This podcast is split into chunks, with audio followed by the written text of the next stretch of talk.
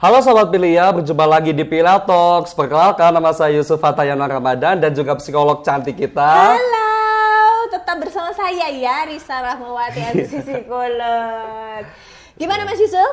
Alhamdulillah baik. Bagaimana kabarnya Oke. Ibu Risa? Alhamdulillah sehat dong. Alhamdulillah. Mau Nah. bahas apa kita hari ini? Nah, eh, kita sekarang jadi kemarin kan kita sudah ada dua podcast Bu. Yang pertama kita sudah membahas tentang yang namanya passion. Passion. Yang kedua kita sudah membahas tentang time management. Time nah, management. sekarang yang terakhir, yang ketiga dari rangkaian podcast Pila Talks yaitu tentang karir. Karir, oke, Oke, seperti career ya. Oke, Nah, karir. jadi Gimana? memang tema ini sangat menarik sekali ya, Yes. terutama untuk remaja. Pasti memikirkan karir ke depannya bagaimana. Yes, apalagi itu. eh, sekarang tuh isunya tuh di eh, ini ya generasi millennials itu sangat sering berpindah-pindah tempat kerja gitu. Nah, betul. Kalau orang ngomong tuh ya eh, beda generasi kita ya Iya. kan, beda generasi. Kalau dari generasi saya gitu ya. Eh, yang mereka sudah membawahi eh, ini ya sebagai atasan atau membawahi anak-anak yang millennials ini teman-teman Iya. yang millennials ini mereka cenderung menyebutnya adalah mereka tuh kutu loncat Kutu nah kutu loncat. loncat jadi dari satu perusahaan pindah ke perusahaan lain pindah lagi ke perusahaan lain kayak gitu cuman Oh, oke. sayangnya sih jadi kayak eh, ini ya nggak ada jenjang karirnya kan Oh, ketika mereka oke, masuk ke ada perusahaan jenjang baru lagi mereka harus mulai lagi dari awal Mulai lagi dari awal. Oke. Jadi mungkin bisa dimulai Bu ya dengan Boleh, pertanyaan boleh, yang pertama Boleh. mungkin. Apa sih Bu itu karir itu? karir tuh sebenarnya kita tuh eh, familiarnya tuh dengan eh, bahasa pekerjaan Oh, ya. pekerjaan. Nah, sebenarnya Oke. karir itu secara harfiahnya itu adalah sebuah kedudukan gitu ya, kedudukan atau posisi yang eh, kita jalani dalam suatu pekerjaan tertentu gitu. Jadi misal kayak eh, Yusuf adalah seorang manajer di Pilia, Amin. misal Iya. kayak gitu gitu ya. Itu adalah jenjang karir. Nah, karirnya mau ke mana aja. Nah, biasanya makanya di CV ya, kurikulum vitae itu ada namanya jenjang karir. Di mana jenjang karir itu apa aja sih kedudukan-kedudukan dan pekerjaan yang pernah kamu jalani. nah, Hmm, gitu. seperti Jadi itu. orang familiarnya tuh dengan eh, ini ya, bahasa pekerjaan. Bahasa pekerjaan. Yes. Nah, jadi karir tuh secara harfiahnya kerjaan lah, pekerjaan Oh, gitu ya, jadi- posisi pekerjaan. gitu. Oke, jadi karir sama pekerjaan sebenarnya sama saja ya, Bu ya. yes. Ah, cuman lebih lebih lebih kompleks aja ya kalau karir ya, kamu kerja di mana, kedudukannya Apa? apa gitu kan, Oke. berapa lama kayak gitu. Hmm, oke.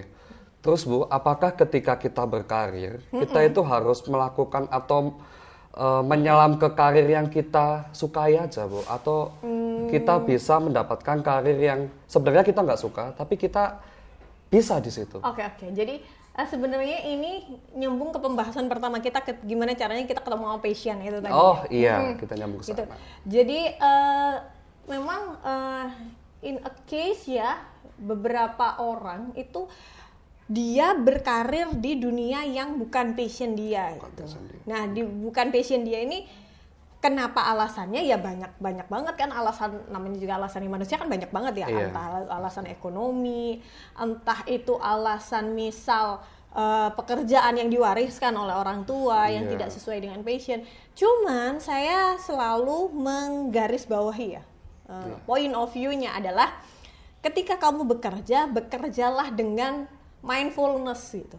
Hmm, mindfulness tuh apa sih? eh, Mas Yusuf kayak Ketenangan, seluruh ya, nah, seluruh seluruhnya tuh kamu di situ gitu. Jadi kayak bukan kamu kerja di depan laptop gini tapi kamu mikirin pacar kamu kamu mikirin hobi kamu kamu mikirin enak ya kerjaan jadi kayak Dika enak ya kerjaan kayak Wifa enak ya kerjaan kayak Siva itu nggak mindfulness. Nah kamu bisa mindfulness itu rata-rata atau kebanyakan orang bisa mindfulness kalau dia bekerja sesuai dengan passionnya kalau orang bekerja sesuai dengan passionnya kan seneng ya. Iya, pasti nah, suka. seneng kan kayak Iya. misal orang yang seneng masak aja ya kan. Iya. Orang yang seneng masak tuh pasti kalau disuruh masak, dulu so- suruh coba-cobain menu tuh, coba-cobain resep pasti seneng banget gitu Pasti kan. suka Seneng banget, banget. Aduh, iya. pengen nyobain ini deh, kasihin ini deh. Nah, dia mindfulness mau dari pagi sampai sore nggak kerasa capeknya gitu kan. Hmm. Tapi kalau orang nggak seneng gitu kan, dia harus kerja jadi koki gitu kan. Ya dia bisa melakukan gitu ya dia bisa melakukan jadi koki dia bisa tapi kan ngegrundel ya kan Oh. bisa jadi dia pikirannya ke mana bisa jadi dia potong bawang sambil duh ini nih ya. Nah, Oh, jadinya kurang all out ya. Yes, kurang all out. Dan capeknya yang pernah diteliti ketika orang itu bekerja tidak mindful gitu ya. Itu capeknya tuh 300 kali lipat. Jadi kayak misal kamu biasa misal ya baca buku. Capek sih ya kan, capek karena mikir gitu ya, capek. Harusnya capeknya tuh levelnya tiga. Ketika kamu nggak mindful, kamu pikirannya ke mana-mana, kamu nggak nggak totalitas, itu tuh capeknya udah bisa sampai sembilan, tiga kali lipat lebih capek gitulah intinya kayak gitu karena udah kamu mah kerja nggak ikhlas nggak seneng gitu Grundel, ya ya. grundel gitu ya udah gitu kan jadinya capeknya numpuk-numpuk. Dan di sini pun masih mikir-mikirin hal yang lain. Nah itu sih yang yang yang yang aku selalu ingetin bahwa sebisa mungkin find your passion first gitu. Sebisa mungkin kamu harus temukan passionmu dulu. Ketika nanti kamu harus bekerja atau berkarir di bidang yang bukan passionmu kamu udah tahu gitu loh. Kamu udah tahu konsekuensinya ini bukan passionku. Gitu. Oke. jadi kamu udah udah prepare dari awal gitu. Aku harus bekerja di sini entah itu alasannya ekonomi entah itu alasannya gengsi atau eh, tugas warisan dari orang tua atau tugas warisan dari kakak adik dan lain-lain. Kamu udah tahu nih konsekuensinya. Ini nggak sesuai passionku jadi aku harus bla bla bla bla. Tapi beda ju beda cerita sama orang yang nggak tahu passionnya udah nyemplung ngerasa salah salah kerja gitu. Oke, Bang. Nah itu yang yang bikin bikin polemik ya, bikin Ya, banyak polemik ya. ya bikin banyak apa sih namanya eh kegalauan Permasalahan gitu kan, kegalauan, Ha, kayak ya, misal kalau baru udah masuk, udah masuk kerja ngerasa salah, it's not my passion gitu kan, Nah, ini bukan iya. passionku, tapi mau keluar, terus aku mau kerja apa? Ada nggak sih yang mau terima aku gitu? Karena apa passionnya sendiri aja juga dia belum ketemu, Hmm. Belum atau dia ketemu. baru ketemu untuk memulai sesuatu itu kan eh, harus ada step by stepnya gitu kan. Nah di situ banyak keraguan kalau aku mulai passion aku bisa nggak ya aku hidup? Kalau aku keluar dari kerjaan ini ada nggak ya yang mau nerima aku kerja lagi? Nah kayak gitu. Oh, itu oke. sebagian besar permasalahan orang-orang yang eh, nggak hidup di passionnya gitu. Dan kebanyakan kenapa sih aku ngomong tadi di awal? Kenapa sih kebanyakan millennials tuh kayak gitu gitu ya mereka karena ketika kita beker sekarang hidup di era sosial media ya Iya. kita hidup di era sosial media kita sangat mudah sekali membandingkan hidup kita dengan orang lain Iya. sedangkan memang sifat dasar manusia itu kan comparing ya pasti membandingkan gitu kan. membandingkan. membandingkan dan ketika mereka terlalu sibuk membandingkan dengan orang lain mereka eh totally forget mereka itu siapa gitu loh jadi Hmm. mereka lupa aku tuh siapa aku tuh mau ke mana gitu Oke, kan. baik. jadi mereka sibuk. Kayaknya enak deh jadi Rachel V-nya kayaknya enak deh jadi ini. Kayaknya enak deh jadi artis. Kayaknya enak deh jadi jadi Kobusier mereka terus banding bandingin sama orang lain nah mereka lupa gitu ngaca aku ini siapa sih? Nah, kalau itu. aku jadi selebgram cocok nggak Iya. sih? Gitu kan. Kalau aku jadi eh, youtuber gitu kan cocok nggak sih, sih? Gitu iya. kan. Karena nggak semua orang bisa cocok jadi selebgram nggak semua orang bisa cocok jadi eh, ini ya youtuber, YouTuber, gitu. yang dilihat kan yang enak-enaknya aja. Nah Iya. millennials lupa nih. Oke. lupa ngaca nih aku nih siapa? Jadi enak kayaknya jadi selebgram ah jadi selebgram ah Yang dipikirin enak-enaknya Nah, aja ya kan. Yang dipikirin enak-enaknya aja begitu ketemu eh, susah senengnya Hanya gitu kan, susahnya asam garamnya ngeluh, gitu kan. ya kan. Ngeluh, pindah lagi Pindah cari yang lagi. lain gitu Itulah kan. kenapa kayak disebut kutu loncat Nah, seperti itu. padahal ketika orang Ya. bekerja pada passion ya Mas Yusuf, mau ketemu asam garam itu pasti sudah sudah sudah di ini ya, sudah terbayangkan Iya. gitu. Dan ketika misal orang senang masak aja, passionnya masak aja. Ketika dia bikin roti bantat gitu ya, bantat nggak ngembang gitu ya. Iya. Dia akan tetap puas gitu. Oke, berarti dia pasti akan ada pelajaran yang dia ambil ya lagi, kan. oke, oh, berarti ini tadi kurang nih baking sodanya gitu. Dia nggak akan jatuh terlalu dalam gitu, malah dia akan tahu pelajaran apa, Apa yang diambil. Oke, jadi Gitu. seperti itu ya. Seper- se- Yes. Sebenarnya bisa untuk berkarir meskipun kita tidak ber- berminat, Benar. tapi akan kurang terasa all out mindfulness Yes, seperti itu ya. ha-ha. Dan kalau kita nggak mindfulness itu tadi kita masih akan terus membandingkan Terus dengan orang membandingkan, lain. iya. Yes. Nah, Tuh. Seperti itu. Terima kasih. Oke. Terus untuk yang ketiga, bagaimana cara remaja dalam menggapai karir tersebut? Oke.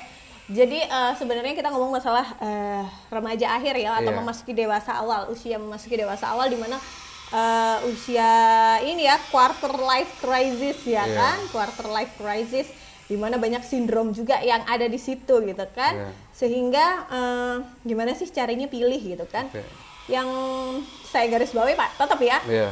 Eh, ini ya know yourself Know first. Itu yourself. penting banget gitu ya tahu kamu tuh siapa. Itu penting banget kamu harus tahu kamu tuh siapa kelebihan dan kekuranganmu apa apa yang nggak bisa kamu handle gitu kan apa yang belum bisa kamu handle apa yang totally kamu bisa handle semuanya gitu. Nggak usah sok-sokan pengen jadi konten kreator kamu nggak bisa desain misal kayak Hmm, gitu. oke.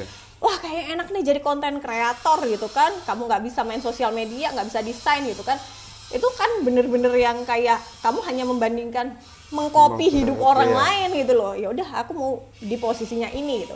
Aku mau di posisinya Niken padahal kamu nggak bisa gitu kan. Nah jadi kamu harus tahu banget kamu itu siapa sehingga kamu bisa menentukan pekerjaan-pekerjaan mana saja yang bisa kamu handling gitu. Karena ketika kamu Oh. Heeh, nggak tahu kekuranganmu apa, kamu merasa kamu bisa handle apa saja gitu ya, apa saja di dunia ini gitu ya. Eh, itu juga nggak oke juga karena kan kita namanya manusia kan pasti ada lebih ada kurangnya Pasti, ya kan. iya. Nggak semuanya kita bisa handle gitu Iya, kan. Nah dengan kita tahu kelebihan dan kekurangan itu kita bisa pilih nih mana ya pekerjaan-pekerjaan yang lebih mudah saya handle gitu karena semakin bertambahnya usia kamu kan nggak cuma jadi akan jadi itu aja kayak Yusuf nih makin bertambahnya usia pasti akan jadi ayah jadi Iya, suami jadi Pak RT gitu kan Pak Lurah ya kan ya kan kita nggak tahu Iya, kita nggak tahu gitu. ke depannya, nah iya. di situlah kamu ketika kamu bisa handle itu eh, dengan kemampuan kamu kamu bisa memilah menjadi peran yang banyak gitu dalam hidupmu kamu bisa Hmm. untuk time management yang kemarin kita bahas itu Oke. gitu Terima itu kasih. sih. Sangat bagus sekali ya bahasan karir ini ya, Bu ya. iya dong Nah, seru banget kalau iya, bahas ini tuh kayak nggak ada habisnya Iya, gak, gak ada habisnya gitu. Terus ini ada teman-teman Bu yang bertanya Bu. Untuk yang pertama ada dari Tasya. Nah, jadi Oke. begini. Saya adalah seorang mahasiswa yang pastinya eh, hidupnya itu belajar. Namun di waktu yang bersamaan saya juga ingin berkarir. Yes. Nah, bagaimana sih cara saya menyeimbangkan keduanya? Oh, berarti ada eh, sangkut pautnya dengan yang topik Iya, kemarin, yang time kemarin, ha, management. yang time management. Iya. Coba kalau yang untuk Tasya di rumah boleh deh ngeliat podcast kita yang kemarin masalah time management. Cuman ketika kita eh, dibahas di pod yang dibahas di podcast ini adalah gimana kita milih karirnya. So eh, balik lagi kamu harus tahu kamu tuh siapa, kelebihanmu apa, kekuranganmu apa, apa yang bisa kamu handle gitu ya. Boleh kamu terjun ke dunia yang 100% baru kamu pengen belajar, boleh gitu ya. Tapi kamu harus ingat kamu punya tanggung jawab yang lebih besar di bidang study itu. Oh, jadi gitu. tetap bagaimanapun kita seorang uh, ta- Mbak Tas ya sebagai Iyalah, seorang mahasiswa ha-ha, harus tetap betul, belajar betul, ya. Ya? betul. Jadi kayak misal saya aja Mas Yusuf, saya ini Iya. kan ibu juga, istri juga gitu ya. Boleh sih saya mempelajari sesuatu yang totally new gitu dalam hidup saya gitu ya. Saya benar-benar jadi beginner gitu ya. Jadi jadi sesuatu yang baru gitu ya. Memulai sesuatu awal yang baru, tapi saya juga harus tahu dong kewajiban saya jadi ibu, jadi Iya, istri gitu kan. Jangan sampai saya 100% waktu saya habis di situ dan saya melalaikan kewajiban saya yang lain gitu. Jadi Hmm. saya harus tahu dulu nih, makanya bagi waktu yang kayak kemarin kertas dilipat empat itu mana sih yang prioritas, mana yang penting dan mendesak gitu. Itu Nah. Oke, deh. Oke, ada lagi Bu, pertanyaan kedua Boleh. dari seseorang yang tidak mau disebutkan namanya. Oh iya iya iya hamba Allah. Iya, hamba Allah. Oke. Bagaimana sih cara beristiqomah di dalam suatu karir atau pekerjaan? Yes, istiqomah. I- konsisten ya. Konsisten, iya, konsisten. Ah, eh, k- karena Iya. yang nanya hamba Allah jadi Iya, bahasanya oh, oh, isti- istiqomah ya. Oke. Ah, jadi ah, kalau kita ah, mau bahas masalah konsistensi gitu Iya. ya. Gini, ah, memang ketika orang nggak nggak usah deh kita mau misal mau buka usaha gitu. Kalau buka usaha kan pasti ada naik turunnya ya, naik Iya. turunnya penjualan pasti ada. Jangan kan gitu, kita kerja di perusahaan yang udah gede banget gitu ya, pasti ada bosennya. Iya. Nggak usah gitu deh. Eh, ibunya Yusuf aja. Masak tiap hari. Ada bosennya nggak? Nggak ada. Oh nggak ada bosannya, wah luar biasa. Insya Allah sih nggak ada ya. Atau mungkin Atau dia mungkin bosan sebuah cuman, kewajiban. Yes, atau Nah. mungkin dia bosan cuman dia nggak ngomong gitu ya. Iya, mungkin Ya, seperti itu. Yes. Iya. Atau gini deh, Yusuf aja tugasnya jadi mahasiswa belajar. Iya. Ada bosennya nggak belajar? Pasti bosan. Pasti ada gitu Pasti kan. bosen. Sometimes eh jangan kan gitu deh. Misal kita yang kerja, kita yang kerja di bidang yang sudah sesuai dengan passion kita, itu sometimes tuh ada bosennya loh. Hmm, Kalau misal kita mau tanya Pak Avandi yang pelukis hebat, dia melukis bisa sampai harganya 2M, bisa sampai 4 meter, 5 meter. Itu pasti ada bosannya ngelukis gitu. Karena bosan itu manusiawi. Motivasi naik turun ya. Iya. Itu tuh sifat dasar manusia tuh pasti nggak ada motivasi tuh tinggi terus. Makanya ketika misal kamu mau masuk kerja ada tes untuk mengetahui kamu kira-kira motivasimu turun di bulan keberapa, caranya ngatasin gimana, kamu cara mengatasi kebosanan gimana. Wajar karena semua manusia itu pasti pernah bosen. Motivasi pasti pernah turun.